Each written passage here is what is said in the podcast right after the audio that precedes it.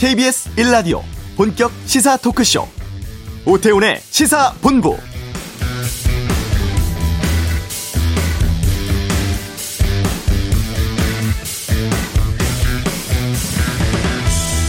네, 임기 마지막 유엔 총회 기조연설 나선 문재인 대통령 한반도 평화와 남북 관계 개선 위해서 남북 간의 또 북미 간의 대화를 조속히 재개할 걸 촉구했고요. 또 6.25 전쟁 당사국들의 한반도 종전선언도 거듭 제안을 했습니다.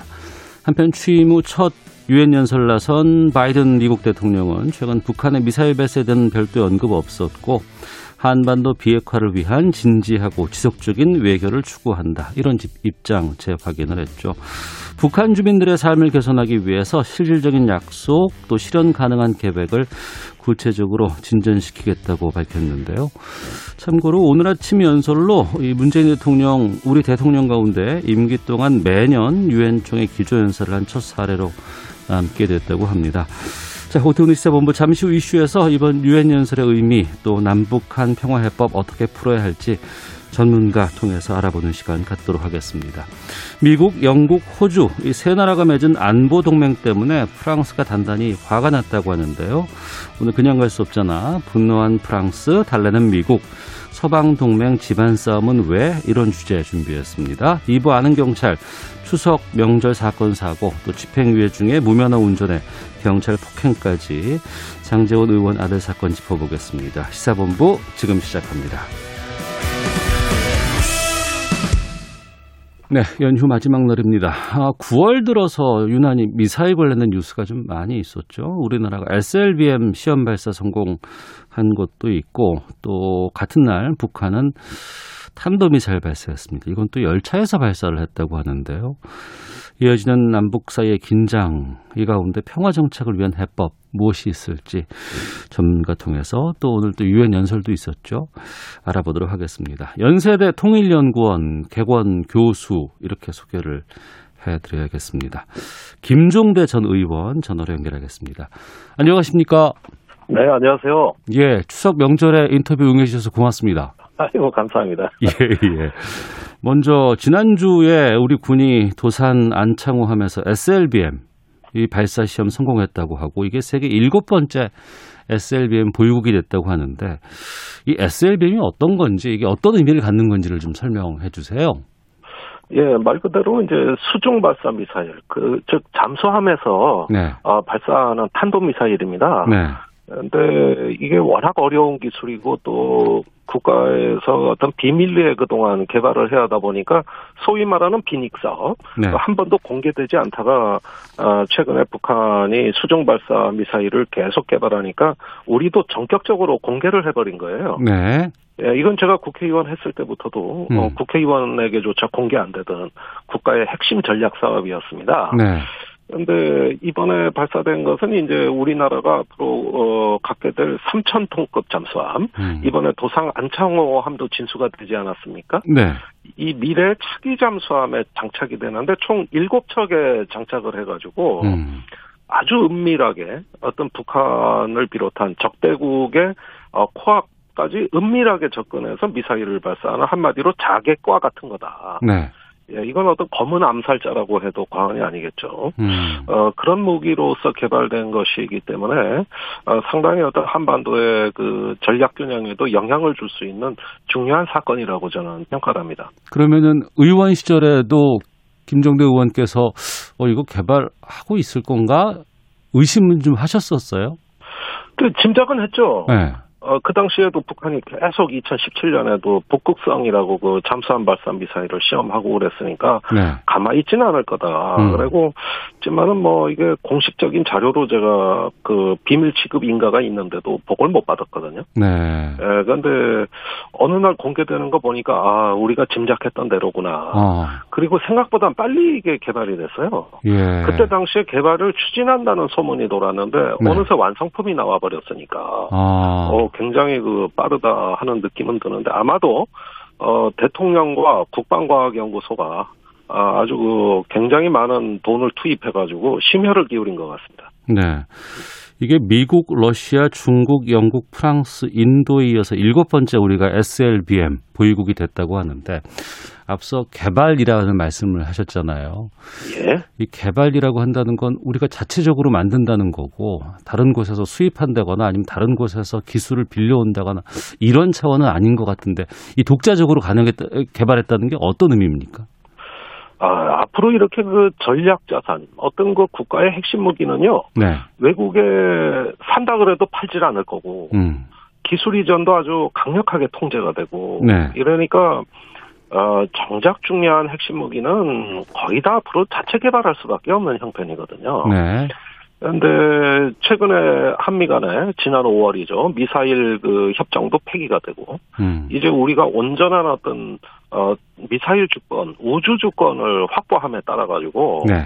이런 어떤 상황을 대비해서 그 이전부터 어, 수중 발사 미사일을 개발해 왔다. 음. 그리고 어, 독자 기술이다. 그것도 우리가 만든 잠수함에 탑재되는 것이다. 네. 이렇게 되면은 한국이 단순히 외형적으로 국방비가 뭐 세계 5위, 6위로 성장했다는 게 아니라 질적으로도 네. 우리의 어떤 그 자주국방 역량이 굉장히 많이 놀랍게 발전한 거라고 볼 수 있는 것이죠. 네. 좀 의외였고 재미있는 부분이 있어서 좀 여쭤보려고 하는데요. 우리가 이 시험 예. 발사 성공한 지 닷새 만에 북한이 첫 반응을 내놨습니다. 근데 이게 뭐 어, 아주 뭐 엄포를 한다거나 무슨 뭘 이러 이게 아니고 발사 예. 장면에 대해서 조목조목 설명하고 지적을 했단 말이에요. 이게 그렇죠. 그러니까 초보적인 걸음마 수준이다. 뭐 효과적인 군사적 공격 수단이 될 수는 없을 것이다. 이런 평가를 내렸는데 물론 평가 절하하긴 했습니다만 이건 예, 어떻게 보셨습니까? 그것도 참 심히 들어봐야 되는 게 예. 남측에서 우선 발사한 SLBM은 전술무기라는 거예요. 네. 자기들의 SLBM은 전략무기란 말이죠. 어. 그러니까 이거는 사실 예. 우리가 좀 뼈 아프게 들어야 되는데 북한의 SLBM은 핵 전력의 일환입니다. 규모가 뭐 비교가 안 되는 거겠군요. 그러면. 예, 거기에는 핵탄두가 앞으로 장착된다는 전제 하에서 만든 거지만 네. 우리나라는 비핵국하니까 음. 이게 아무리 잘 만들어도 결국은 재래식 미사일이에요. 네. 이런 면에서 체급이 다르다. 음. 어? 남측이 아무리 만들어봤자 네. 그거 전략 무기가 될 수 없다 이 얘기인데 사실 이건 우리한테도 딜레마예요. 어. 우리가 저기 지상에 배치된 미사일이 얼마든지 성능이 좋은 게 많거든요. 네. 근데 굳이 수중에서 발사하려면은 돈도 더 많이 들고 그러면 그 지상에 있는 미사일보다 더 그러면은 위력이 세냐? 음. 오히려 그 반대거든요. 아, 그 예, 예. 잠수함까지 예. 싣고 가려니까 탑재 중량도 줄어들 것이고. 그러니까 물 속에서 쏜다는 장점은 있겠지만 그 외에 다른 거는 육지에서 쏘는 것, 육상에서 하는 것과는 비교할 수 없는 거군요. 그렇죠. 육지에서 쏘는 미사일이 훨씬 더 강력하죠. 아. 그 잠수함에서는 큰 미사일을 한, 실는데 한도가 있으니까. 네네. 거기에다 핵탄도가 아니에요. 음. 어, 이런 문 측면에서 전술무기라고 비아냥거리면서 아, 이제 막 개발한 거 우리는 진즉했다. 네. 이렇게 하면서 이제 약 올리는 건데. 어. 저는 성능은 우리가 더 우수하다고 봅니다만은 잠수함도 네. 우리가 훨씬 우수하죠. 그러는데 결국은 전략 무기로는 쓸 수 없는 무기다 이러는데 그것은 지금 당장의 상황을 진단한다면 맞는 얘기입니다. 그런데 네. 우리가 길게 봐야 돼요. 음. 앞으로 그 점점 더 지능화되고 네. 어떤 소형 탄두도 더 위력이 엄청나게 발전하는 미래를 겨냥한다면은 하나의 잠재력을 확보한 거예요. 네. 이렇게 보면은 그 우리 국방의 하나의 어떤 잠재적 플랫폼을 어 우리가 튼튼하게 유지하고 또 유사시에 핵 전쟁을 한다는 보장이 없습니다. 북한이 아무리 핵이 많아도 핵을 쏘면 자기들도 파멸이잖아요. 네. 이걸 반도 잘 알기 때문에 핵을 갖고 있는 상태에서도 재래 전쟁으로 국한될 가능성이 높은데 음. 그랬을 때는 이 SLBM이 말을 한다는 겁니다. 음. 특히 북한에 가까이 가서 이걸 투발하기 때문에 북으로서도 그때 가서는 이것을 자기네 어떤 그 정권 핵심부가 위협받을 수 있는 무기라는 걸 인식해야 되는데 네. 이제 핵을 가진 나라로서의 오만이 아닌가. 음. 어, 그래서 조금 평가절하하는 거 아닌가 이런 생각이 드네요. 네. 그러니까 우리보다 5년 앞서서 지난 2016년 8월에 이제 북한이 SL 발사에 성공했다고 밝혔었잖아요. 그 당시에 예. 북한의 기술력은 어느 정도로 평가하십니까? 그러니까 최초에 그 수중 발사를 한 거는 2014년이고요. 네. 어, 그때 당시에는 뭐 반신반의 했어요. 제가 물속에 바지산에서 쏜 거다부터 별말이 다 있었거든요. 음. 그런데 서서히 북한이 그 위력을 이제 어, 내보여주기 시작했고 가장 그 저기 우려되는 거는 수종 발사 미사일이 아니라 네. 그 미사일을 싣고 다니는 잠수함이 언제 개발되느냐는 거예요. 네. 미사일만 개발하면 뭐 하겠습니까? 잠수함이 어. 싣고 나가야 되는데 네. 그게 이제 심포급 잠수함이라고 해가지고 최근 외신에서 음. 북한의 그 심포에 있는 조선소에서 이 잠수함 그 건조가 아주 가속화됐다. 네. 이런 뉴스가 계속 나오고 있는 거거든요. 음. 그렇다면은 얼마 있으면 남북한이 비슷한 수준, 어떤 거의 대등한 수준의 장비를 보유하지 않겠느냐. 네. 그런 면에서 이건 또 하나의 남북한 군비 경쟁이라고 볼 수 있는 것이고요. 음. 어, 물론 우리가 그 기술이나 제조업 능력에서는 북한을 엄청나게 앞서가고 있지만은 북한도 오래전부터 이 장비를 개발해 왔고 또 수없이 많은 실험을 해본 만큼 네. 절대 그 수준을 무시할 수 없다. 그런 만큼 저는 남북한이 비슷한 수준이라고 봅니다. 음, 그렇군요. SLBM도 중요하겠습니다. 앞서 잠수함 기술 능력이 상당히 의미가 있고 중요한 것이라고 말씀하셨는데 예. 우리는 핵잠수함은 만들 수 없습니까? 그거는 어 문재인 대통령은 분명히 집권 초부터 핵잠 수함에 대한 열망을 여러 차례 표출했고 미국에 가서도 협상을 했는데 네. 그때마다 거절당했어요. 어. 그때마다 미국은 한국의 핵잠 추진 잠수함 차상 못한다. 네. 이런데 앞으로 그 소형 원자로를 잠수함에 탑재하면 그 연료를 미국에서 수입해야 되는데 미국이 저렇게 협조를 안 해주면은 음. 가망이 없는 거거든요. 네. 그런데 그 최근에 아프간에서 철수를 하면서 미군이 정책이 좀 바뀐 게 갑자기 호주에 핵 추진 잠수함 기술을 이전하겠다고 발표를 해버렸어요. 음. 이래가지고 지금 난리가 났습니다. 그런데 어 미국의 바뀌는 동맹 정책이 장차 중국 견제를 위해서 한국에도 이 기술을 이전해 줄 수 있는 거 아니냐. 네. 이런 또 새로운 변수가 생겼기 때문에 음. 어, 지금 정부의 기조가 계속 유지가 된다면 네. 저는 가능하다고 봅니다. 어. 에, 그렇게 됐을 때는 뭐 이제는 중국까지도 뭐 북한은 둘째 문제고 네네. 이제 한국이 중국 자기네를 그 견제한다고 생각하고 나설 가능성이 아주 높고 음. 이것은 동아시아 세력 균형에도 중대한 영향을 주게 됩니다. 네. 그래서 아마도 그 한국 또는 호주가 이런 어떤 전략 무기를 장착하게 되는 날은 저는 그 어떤 면에서는 또 한편으로 우려도 된다. 어. 어 그렇게 되면 미중 경쟁이 아주 그 절정에 달하는 시기고에 동맹이 거기에 편승하는 것이니까 네. 어 굉장히 또 우려되는 지점도 있는데 이것이 앞으로 우리가 다가올 미래에 대해서 유념해서 보고 또 한편은 두려워하는 대목입니다. 네. 그렇다고 한다 그러면 앞서 SLBM도 극비리에 개발 중이었나 보더라라고 말씀해 주셨고 이번에 다 발표가 된 건데 그럼 네. 핵잠도 우리가 개발할 능력은 되는데 미국이 이제 막고 있다고 하니까 만약에 지금이라도 어. 미국이 허용을 한다 그러면은 개발 가능성은 어떻게 전망하세요? 예, 어, 문제는 그 소형 원자로를 핵잠수함에 탑재할 수 있느냐. 네. 예, 요게 이제 가장 핵심 기술인데 지금 국방 당국은 가능하다. 어. 어. 지금 우리 원자력계나 네. 어, 이런 어떤 그 사, 원자력 산업의 수준으로 봤을 땐 가능하다. 음. 이것이 이제 대체적인 평가예요. 네. 그런데 여전히 문제되는 거는 미국이 안정적으로 핵 연료를 공급해 줄 수 있느냐. 네. 즉 이것은 어떤 기술적인 문제라기보다는 정치적이고 법적인 문제에 가깝다. 그러네요. 예, 예. 예. 그런 만큼 한미 간의 동맹의 성격에 달린 문제라고 전 봅니다. 음, 알겠습니다. 자, 연세대 통일연구원 어, 김종대 개관 교수 전 의원이십니다. 말씀 나누고 있는데요. 한미 미사일 지침 협정 이제 되고 나서 어, 종료된 지 한 넉 달 정도 지나고 나서 지금 SLBM의 뭐 장거리 공대지 미사일, 초음속 순항 미사일, 고위력 탄도 미사일 이런 것들이 계속 지금 공개되고 쏟아지고 있는데 이런 성과들에 대해서는 어떤 평가 내리세요? 예. 지금 그 북한이 미국을 직접 상대 못 하니까. 네.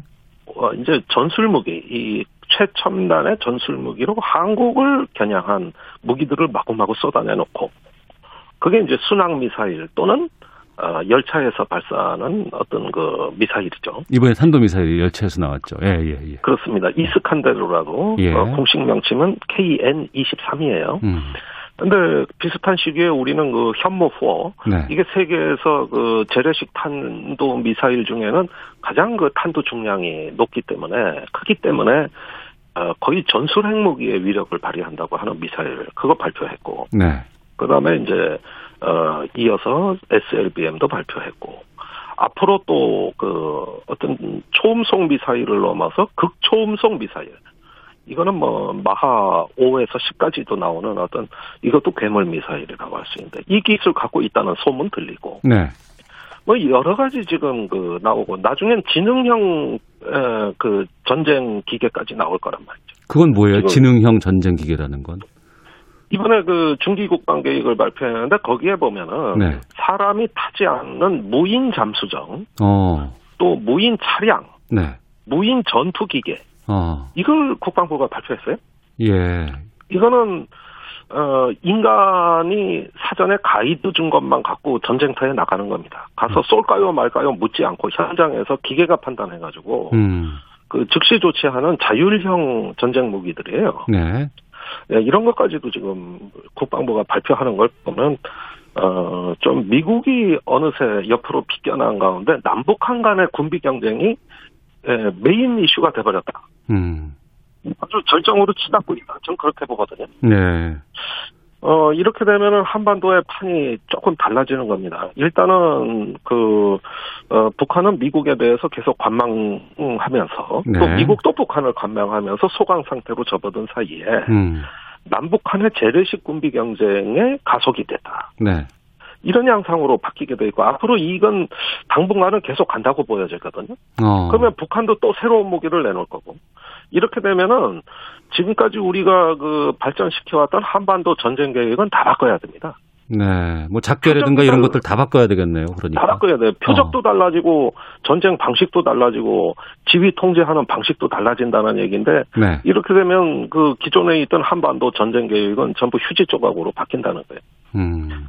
그런 어떤 그 변화가 예견되고 있는 시기죠. 네. 이게 단순히 국방 차원도 중요합니다만 지금 보면은 다음 달, 뭐 한 달 뒤입니다. 다음 달이면 우리 독자 기술로 개발한 최초의 국산 로켓 누리호 발사 지금 앞두고 있는데 뭐 액체, 뭐 고체 연료 이런 로켓 예. 발사 기술 확보해서 지금 만약에 이거 성공한다 그러면은 국방력 뿐만 아니라 우주 산업 여기까지도 좀 확장할 수 있지 않을까라는 기대도 되는데. 그러니까 민간의 이제 그 우주 경제를 위한 우주 경제권으로 진출하는 로켓 개발은 이거는 뭐 제한도 없기 때문에 우리나라가 굉장히 그 심혈을 기울여서 지금 집중 투자해야 될 영역입니다. 네. 그런데 지금 이게 고체 연료로 해서 과기부하고 항공우주연구원이 개발해서 쏘는 그 누리호 한국형 음. 발사체거든요. 네. 근데 우리 국방과학연구소는 액체 연료 로켓을 또 지금까지 개발해 왔어요. 네. 그래서 국방은 액체파, 뭐 음. 민간은 고체파 이렇게 구분돼 있는데 근데 이것이 실제적으로 성능을 발휘하려면은 하이브리드 로켓이 돼야 됩니다. 액체 로켓하고 고체 로켓을 다 싣고 가야 돼요. 네. 그래서 이걸 하이브리드 복합 로켓으로 가야 되는데 음. 지금까지 두 부서가 별로 교류가 없었고 또 관할권 싸움을 하다 보니까 각자 미래를 설계했단 말이죠. 네. 어, 그런데 이런 부처 간의 이기주의, 밥그릇 싸움만 극복한다면 아마도 이건 민군 겸용으로 어 같이 이중 용도의 어떤 그 로켓이 될 거다. 음. 그런데 이 우주로 가는 누리호 같은 장거리 로켓은 이것이 군사용으로 바뀌면 바로 중국이나 러시아까지 타격할 수 있는 중장거리 미사일도 되는 거거든요. 네, 로켓이 결국에는 뭐 좀 바꾸면 미사일이 되는 거고 또 미사일이 바뀌면 로켓이 되고 그런 거 아니겠어요? 그렇습니다. 그런데 네.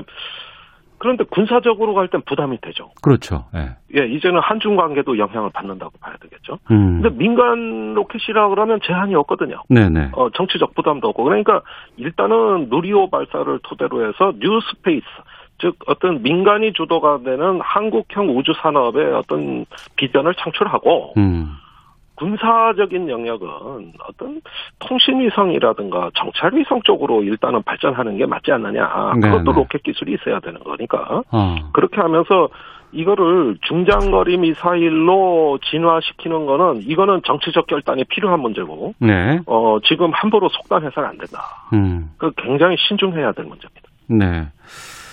오늘 아침에 문재인 대통령 어, 유엔 총회에서 이제 여러 가지 기조연설을 했습니다. 그 내용 보면 한반도 평화, 남북 관계 개선 이것 밝혔고 또 남북 간의 북미 간의 대화를 해야 된다. 근데 또 한편으로는 우리가 뭐 여러 가지 국방력 강화 차원에서 이런 무기 같은 것들에 대해서 체계를 잡고 다양한 기술들을 개발하고 있어요. 양면이 다 필요한 부분이 그게 바로 정치 아니겠습니까? 그러니까 이게 딜레마죠. 네. 예, 그 참 뭐 종전 선언을 하고 어 한반도 평화 협정을 하려면은 어 위협을 감소시켜서 서로 불안하지 않은 가운데 평화롭게 이걸 진행해 나가야 되는데 네. 당장의 안보가 급하니까 음. 이제 또 한편으로 사상 유례 없는 우리 또 국방비로 이제 문재인 정부가 출범할 때 세계 12위던 국방비가 지금 6위까지 올라섰거든요. 네. 그리고 5위로 올라가는 것도 시간 문제입니다. 일본도 추월해 버릴 것 같아요. 음. 예, 당장의 안보를 급하니까 국방 투자는 또 획기적으로 증강하면서 한편으로는 어, 이 한반도 정세를 안정시키려면 평화협정 종전선언으로 가야 된다. 네. 그리고 이번에 문재인 대통령은 마지막으로 그걸 호소한 겁니다. 네네. 네. 근데 당장 실현될 가능성은 그리 크지 않아 보이고 네. 일단은 평화를 향한 우리의 선의를 대외에 과시하는 정도의 의미가 있지 않을까. 음. 그렇게 하되 실패했을 경우를 대비해서 이제 군비 증강을 서두르는 어떤 국가의 그 이중적인 음. 복합적인 면을 다 드러내고 있다고 볼 수 있겠네요. 네. 바이든 대통령도 이제 뭐 언론적인 얘기 뭐 계속 이제 반복되고 있는 것 같은데 북미 간의 지금 상황들은 어떻게 보고 계세요? 일단은 음, 북한이 계속 대화의 문을 닫아 걸고 있고 또 쌍십절이라고 하죠. 10월 10일 날 당창건 70주년을 곧 맞이하는데 네.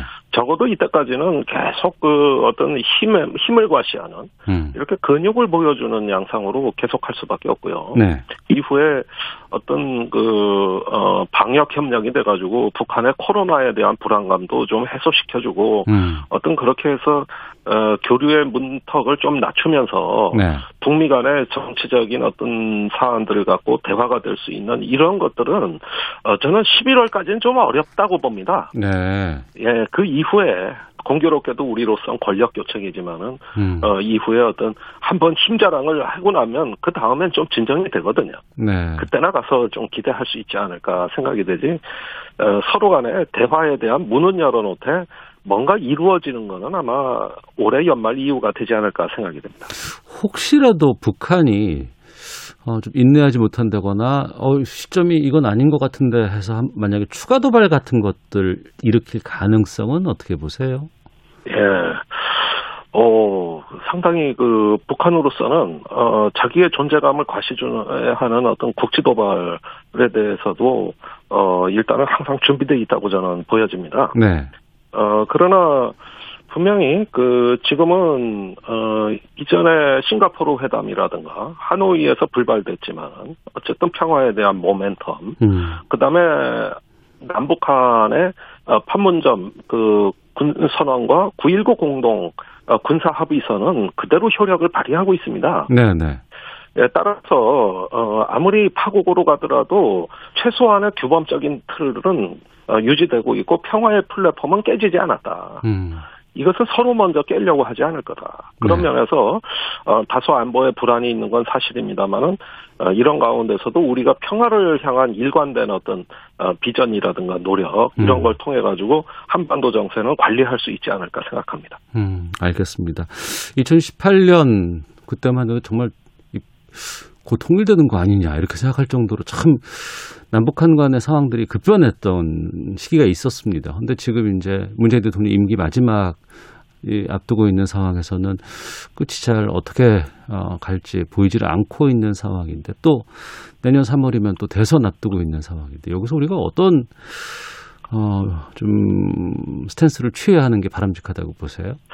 저는 욕심을 좀 안 냈으면 좋겠어요. 욕심을 내지 말자. 어. 예. 지금 당장은 뭐가 풀릴 만한 시점이 아니라는 현실을 인정하고, 네. 어, 일단은 그 권력 교체기에 특히 대선 와중에서, 어, 한반도 정세가 불안해지지 않도록 관리하는 어떤 냉정 침착한 자세를 주문하고 싶거든요. 네. 예, 그 이후에, 어, 새로운 정부로 어떤 평화를 구조화시키는 새 역사의 장을 여는 어떤 임무는 이월된다고 보고 있습니다. 음. 그런 만큼 어, 지금 당장 우리의 힘을 키워가지고 어, 안보를 해결하는 것도 좋지만 그런데 국방위를 투입하면 할수록 이상하게 안보는 더 불안해지는 게 안보의 속성이거든요. 네. 이게 바로 군비 경쟁의 냉정한 논리입니다. 그렇다면 어, 이런 그 노력만으로 어, 우리 안보를 달성할 수 없다는 사실을 깨닫고 어떤 항구적인 평화의 비전을 만드는 그런 새로운 정치적 에너지를 기대해야 되지 않을까 생각됩니다. 알겠습니다. 여기까지 말씀 듣겠습니다. 고맙습니다. 네, 감사합니다. 네, 연세대 통일연구원 개건 교수십니다. 김종대 전 의원과 함께했습니다. 자, 아, 귀경 차량들 많이 지금 늘고 있을 것 같은데 교통 상황 살펴보고 들어오겠습니다. 교통정보센터의 김민희 리포터입니다.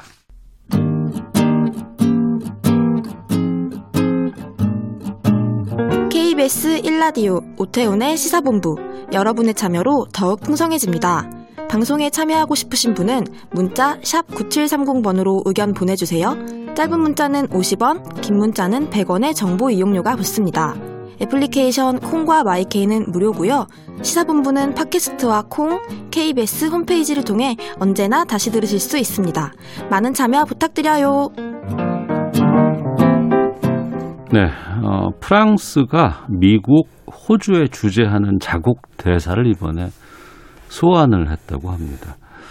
20세기 이후에 서방 동맹국가 간에 약간의 이렇게 뭐 자국 대사를 소환한다던가 이런 균열 조짐 보인 사례가 상당히 좀 드문 현상인데 오늘 그냥 갈 수 없잖아요. 주제로 잡아봤습니다. 분노한 프랑스, 탈레는 미국, 서방 동맹 집안 싸움은 왜? 이 주제로 이종군 시사평론가와 함께하겠습니다. 어서 오세요. 네, 안녕하십니까?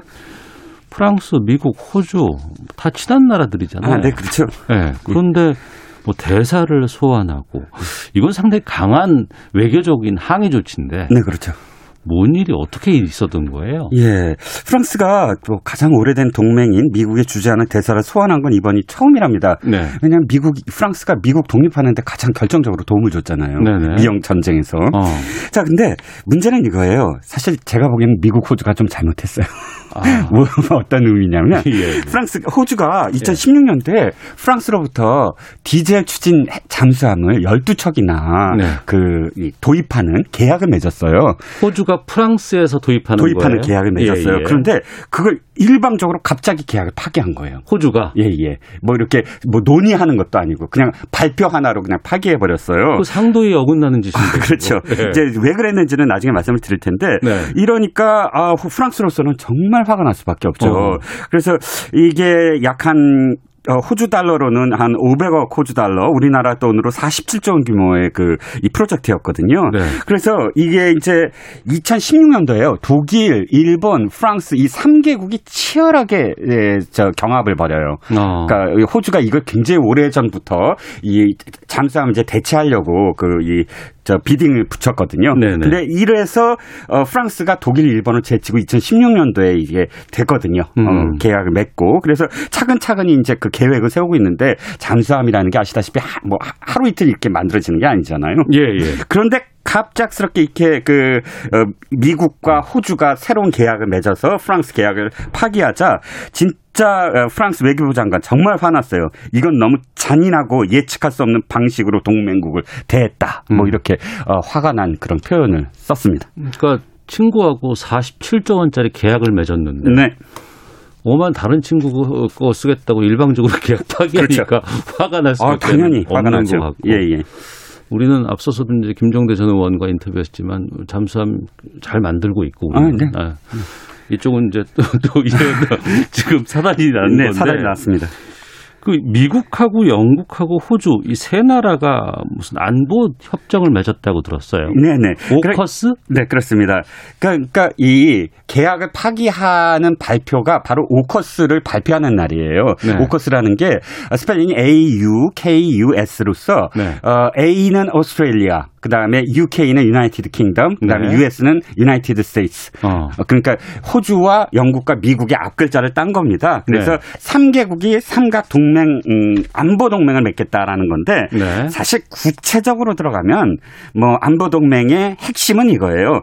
미국이 핵 잠수함 추진 연료를 호주에다 대고 음. 어 그러면서 핵 잠수 핵 추진 잠수함을 도, 이, 도입하는데 네. 어, 계약을 맺은 거예요. 미국과 어, 예, 그다음에 예. 호주가 물론 영국은 옆에서 곁다리로 이렇게 도와준다고 했지만 사실 우리나라도 핵 잠수함 추진을 위해서 어, 핵 연료 그러니까 우람 연료를 우리가 개발하거나 혹은 미국으로부터 받겠다라고 미국한테 졸랐는데도 안 들어줬거든요. 네네. 네. 근데 호주에 전격적으로 이걸 들어주면서 이 호주는 어, 핵무기는 물론 탑재하지 않지만 핵추진 참사함 8척을 건조하는 계약을 미국으로부터 맺고 프랑스와 계약을 파기한 것이죠. 음. 그러니까 앞서서 우리한테는 지금 그 핵잠수함 개발이라든가 또 그걸 한다고 하더 우리가 능력 같은 게 있다고 하더라도 상당히 견제하고 연료를 미국에서 줄 수 없다고 예, 예. 하면 안 되는 거니까 예. 그런 상황인데 호주는 미국이 아 그래 우리 동맹 맺고 예. 대신에 이제 우리 무기 사주 어, 어, 니네가 사면 연료도 줄게 뭐 이런 예, 예. 거 지금 하는 거 네, 아니에요? 네, 그렇습니다. 정확하게 어. 말씀하셨어요. 그럼 프랑스는 지금 그 좀 상당히 화가 났을 수밖에 없는 건데 그럼 프랑스와 호주의 관계는 어떻게 되는 거예요 지금? 이게? 아 이제 또 말씀을 드리겠지만 사실 호주 입장에서는 지금 어, 총리나 국방장관이 이렇게 얘기해요. 이건 국익을 위해서 어쩔 수 없었다. 음. 그 이유는 사실 이 디젤 추진과 핵 추진의 차이예요. 네. 어, 지금 프랑스로부터 호주가 지금 받으려는 거는 디젤 추진 핵 잠수함 도입이거든요. 네. 근데 미국과 계약한 건 핵 추진이에요. 이 차, 차이가 속력 면에서만 말씀을 드리면 어, 핵 추진 잠수함이 KTX라면 이 디젤 추진은 상대적으로 저기다 무궁화급이다. 아. 라고 할 수가 있고 그러니까 미국 기술이 훨씬 더 앞서 있는 거고 2016년에는 우리가 프랑스 니네께 좋다 그래서 또 계약을 체결을 했지만 정작 요즘에는 그 기술 오래된 거라서 내가 쓰기가 힘든데 이런 거네요. 아 그렇습니다. 네. 사실 지금 핵 잠수함, 핵 원자력 어, 잠수함은 미국, 러시아, 영국, 프랑스, 중국, 인도밖에 갖고 있지 않아요. 예, 예. 다른 국가들은 아무리 갖고 싶어도 쉽지 않은 문제거든요. 음. 근데 말씀드렸듯이 그 차이가 너무 많이 나요. 네, 뭐 네. 디젤 추진은 3천 톤급 이상은 불가능하고 음. 디젤 추진 추진은 추진 잠수함은 한 번 들켰다 그러면 도망가기 바빠요. 네. 그러니까 숨어 있다가 저격하는 것이지만 어. 핵 어, 추진 어, 잠수함은 무제한 자망이에요.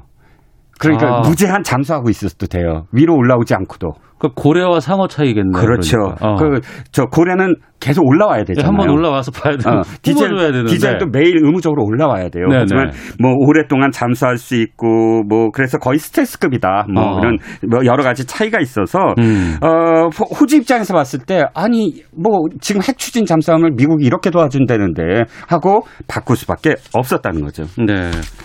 근데 프랑스 입장에서는 아 계약은 계약이고 우리가 그렇죠. 서방 동맹이라고 다 했었는데 니네 네. 이렇게 되는 건 좀 너무 심한 거 아니야라고 얘기할 수밖에 없는 거 아닌가요? 네 그렇습니다. 더 화가 나는 건요. 네.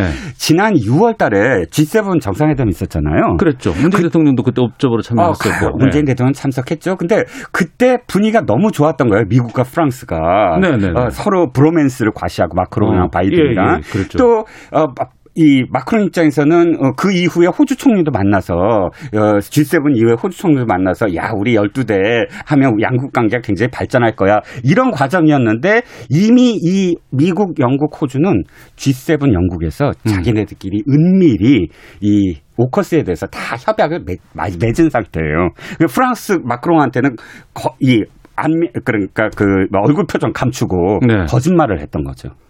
마크롱이 뭐가 됩니까? 같이 식사하고 막 분위기 좋고 막 아, 그렇죠. 사진도 네, 찍고 네, 그다음에 예, 예. 핵 잠수함 얘기 다 하고 근데 네, 지네들끼리는 자기네들끼리는 다 만나서 어. 이미 어, 이렇게 배, 배신을 하려고 다 준비를 했던 상황이에요. 아니 물론 이제 대인 관계라든가 그냥 일반 사회에서 그런다 그러면은 아 화나고 뭐좀 뭐 너무하다 싶지만 네. 그래도 네. 그냥 넘어가야죠 턱에서 할 수 있는 네네. 국가 간의 문제고 이게 그렇죠. 또 국방의 사원도 되고 외교적인 문제도 발생할 수 있고 네. 그럼 프랑스가 앞으로 그냥 앉아서 그냥 이거 넉넉히 있지는 않을 것 같은데. 자, 이게 사실 역사가 굉장히 깊어요. 네. 프랑스와 미국은 동맹이라고는 하지만 서로 굉장히 어, 무시하거나 네. 뭐 서로 그런 어떤 국민들끼리도 그런 감정이 있어요. 음. 그렇기 때문에 왜냐하면 어 이것 자체가 미국, 영국, 영국, 호주가 또 뭉쳤단 말이에요. 네. 이들은 앵글로색슨으로 사실 같은 계열이에요. 네. 그러다 보니까 프랑스 입장에서는 쟤네들 또 배신하는구나. 아. 왜냐하면 드골이 예, 예. 드골이 대통령이 됐을 때 딱 그랬어요. 어. 이 자꾸 그이 어, 뭐야 이 미국이 나토를 이렇게 결성을 하면서 프랑스의 의견을 빼고 영국하고만 얘기하는 거예요. 네. 그러다 보니까 드골이 대통령이 된 다음에 물론 그 당시에 프랑스가 2차 대전에 그이 독일한테 시달리고 해갖고 임시정부 꾸리고 해서 이 국세가 좀 낮았던 상황이긴 하지만 네. 그럼에도 불구하고 나를 이렇게 음. 우리나라를 해서 드골 대통령이 화가 나갖고 첫 번째 한 거는 중국과 그때 협약을 맺었어요. 오. 어. 당시만 하더라도 미국이 중국하고 엄청나게 거리가 멀었던 시기였는데도 그렇죠, 불구하고 그렇죠. 난 중국하고 지금 이렇게 할 거야 하고 중국하고 가서 저게 저건 우리의 친구다. 어, 그럼요. 그리고 그 다음에 그게 64년도인데 네. 3년 후에는 나토 탈퇴도 해요 한때. 네. 어, 탈퇴 나 탈퇴할 때였어요. 음. 앵글로색슨끼리 잘해봐. 뭐 이런 식으로 그때 그랬던 그런 역사가 있었다는 거죠. 네. 그러면 지금은 어떻게 될까요? 지금은 중국과 미국과 만약에 호주 간의 관계 때문에 네네. 영국과 호주 간의 관계 때문에 음, 음. 프랑스가 그럼 다른 선택을 할 수도 있지 않겠습니까? 그런데 일단 네. 한쪽에서 분석했을 때 첫 번째는 뭐냐면 이겁니다. 프랑스가 그럼에도 불구하고 드골 때처럼 중국과 손을 잡을 수 있을까? 어. 왜냐하면 첫 번째 이유는 프랑스는 이미 대만과 예. 국방 협약을 맺어서 대만에 많은 무기를 수출하고 있어요. 아 그래요? 예 예. 어. 그런 상황이고 이미 지금 어 인도 태평양 상에 프랑스가 함대를 보내서 중국을 견제하고 있는 상황이에요. 갑작스럽게 이걸 중국과 같은 어떤 그 선상을 바라볼 수 없다는 점 지금 그렇겠네요. 네. 네, 그리고 네. 두 번째는 유럽이 지금 단일 대오로 일대일로에 음. 싸워보자 해갖고 Global Gateway라는 걸 만들어요. 예, 예, 예. 그것도 사실은 갑작스럽게 프랑스가 이탈할 수 없다는 점. 음. 근데 그럼에도 불구하고 지금 국가적으로 이건 정말 데미지잖아요. 네, 네. 국민들한테 어떻게 설득할 수가 없잖아요. 그러니까 그러니까요. 그러니까 마크롱이 갑자기 얼굴, 얼굴 밝을 수는 없겠죠. 어. 상당한 강도로 양국의 그 이 항의를 하면서 일정 정도 나토하고 이 거리를 두려고 하거나 아니면 독일 메르켈 총리에 이미 전화를 했어요. 뭐 서로 이 같은 목소리를 내자 하고 그래서 앵글로색슨 계열을 제외한 나머지 유럽을 한 목소리로 묶자 하는 어. 외교적 그런 지금 어, 스탠스를 취할 가능성이 높다는 거죠. 미중 간의 갈등 상당히 심각하고 미중 네. 뭐그 패권 전쟁이다라는 얘기까지 나오고 있는데 중국은 지금 이런 움직임들에 대해서는 어떻게 보고 있습니까? 아, 신화 통신부터 시작을 해서 굉장히 지금 음. 어, 반기 정말 얼굴 표정도 안 하고 정말 네. 반기, 반기는 상황이고요. 어, 특히나 이탈리아가 일대일로 해서 갑자기 지금 탈퇴를 했거든요. 중국 네. 입장에서는 유럽의 교두보였는데 음. 이번에야말로 다시 한번 프랑스를 비롯해서 이탈리아 또는 그리스라든지 이런 국가들과 미국과의 어떤 관계를 단절시킬 수 있는 좋은 기회다라고 생각을 해서 신화통신이 대대적으로 이 기사를 지금 크게 키우고 있고요. 네. 특히나 중국이 지금 시진핑이 어, 많은 사절을 지금 보낼 준비를 하고 있다는 거예요. 음. 어떻게든 이번 기회로 해서 유럽과 중국의 관계를 아 유럽과 미국의 관계를 단절시켜 보겠다 하는 네. 외교적인 어떤 수를 둘 가능성이 크죠.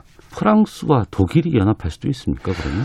아, 그런데 그게 좀 복잡해요. 독일이 연합할 수는 있지만 연합을 한다 그래서 앵글로색슨과 그야말로 제가 계속 말씀을 드리지만 네. 그게 국가적인 어떤 DNA에 각인되어 있는 감정이지 어. 그렇다고 해서 지금의 상황에서 중국을 어과 함께 뭐 프랑스 독일의 손을 잡고 간다거나 이럴 가능성은 거의 없다는 거죠. 음. 중국에 대한 어떤 위협은 이미 아까 그 글로벌 게이트웨이도 말씀을 드렸지만 프랑스 옛날 식민지였던 국가들과 굉장히 관계가 좋은데 그게 다 단절됐어요. 알겠습니다. 여기까지 하도록 하겠습니다. 그냥 갈 수 없잖아. 지금까지 이종구 시사평과 함께했습니다. 고맙습니다. 감사합니다. 예. 잠시 후 2부로 가겠습니다.